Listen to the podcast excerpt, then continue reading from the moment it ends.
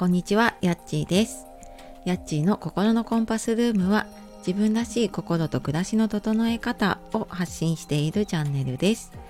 本日もお聴きくださいましてありがとうございます。週末ですね、土曜日の朝いかがお過ごしでしょうか？いつもね、聞いてくださってる方、そしていいねやコメント、え、ー、と、最近フォローしてくださる方もね、本当にありがとうございます。とてもね、励みになって続けられております。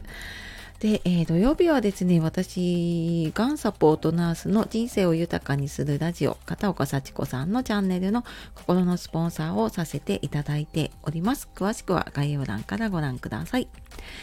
で、えー今日はですね、あ、今日、あの、全然関係ない話なんですけれどもね、あの、近くに住んでいる私の母親の先日ね、誕生日だったので、今日うちにね、ちょっと、え来てもらって一緒に誕生日祝いでね、食事をしようかなと思っているんですね。で、あのちょっと今日の話にもつながるかもしれないんですけれども、まあ、うち父親がね突然介護が必要になってっていう話を前にもしているんですけれども、まあ、そんなのがあったのでやっぱりね母親と過ごせる時間ってね、あの来年もじゃあ誕生日一緒に過ごせるかっていうと そうでもないなと思うことがあったりしてなんかすごくね一緒に過ごす時間を大事にしたいなって今はね思えるようになったので、まあ、今日はちょっとですねあの母親の好きなすき焼きを 一緒に 食べながらワインでも飲もうかなと思っております。であのまあそんなね私の介護をしていた経験でなんかあのちょっと振り返ってみるとちょっと大変だった話とかね、あと介護の仕事大変だったよっていう話ばっかりだなと思ったので、なんかじゃあ実際どうしたかったのかなっていう話をね、ちょっとしようかなと思っています。で、えー、私も父がね亡くなったのが7年ぐらい前なので、まあ、結構前でねで、まあ、自分の中でもああの時こうだったなとかこうすればよかったなっていうのが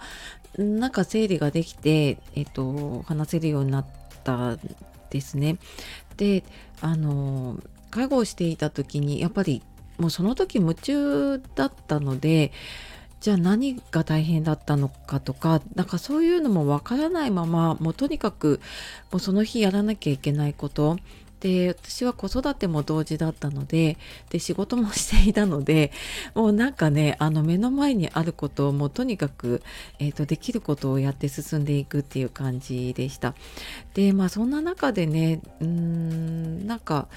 いろいろね介護のサービスを受けたりとかあとなんか手伝うよって言ってくれる人がねいたりとかしてですごくそれも嬉しかったんだけどなんか本当に一番望んでたね望んでたなっていうこと。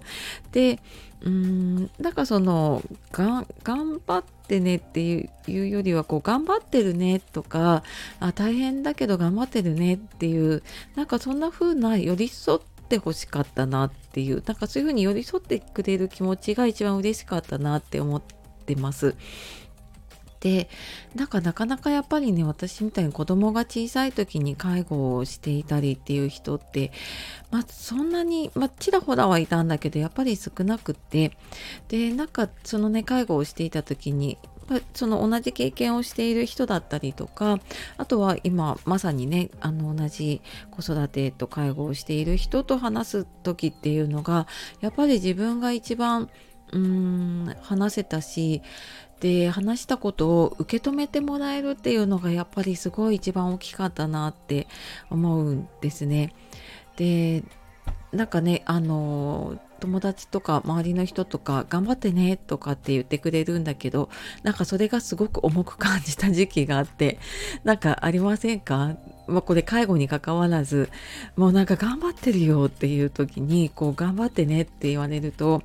まだ頑張んなきゃいけないのかなっていうすごく、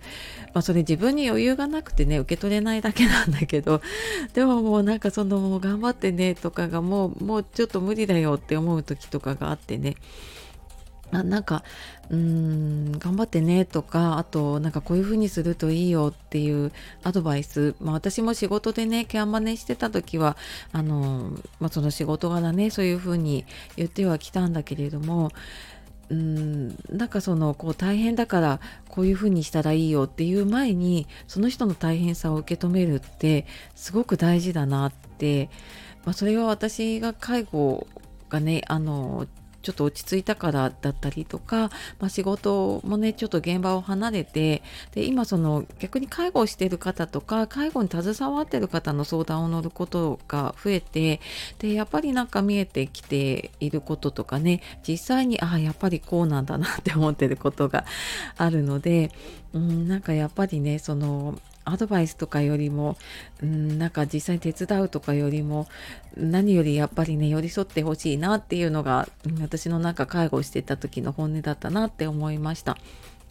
であのこのダブルケアしてた時の話は、えーと、結構前ですね542回にケアマネージャーのダブルケア体験っていう話をしているので、まあ、そっちの方はちょっとなんかこう大変だったよっていう話をしてるんですけれども、まあ、よかったらねそちらの方も聞いていただければと思います。はい、では今日も最後までお聴きくださいましてありがとうございました。えーと素敵な一日をお過ごしください。じゃあまたね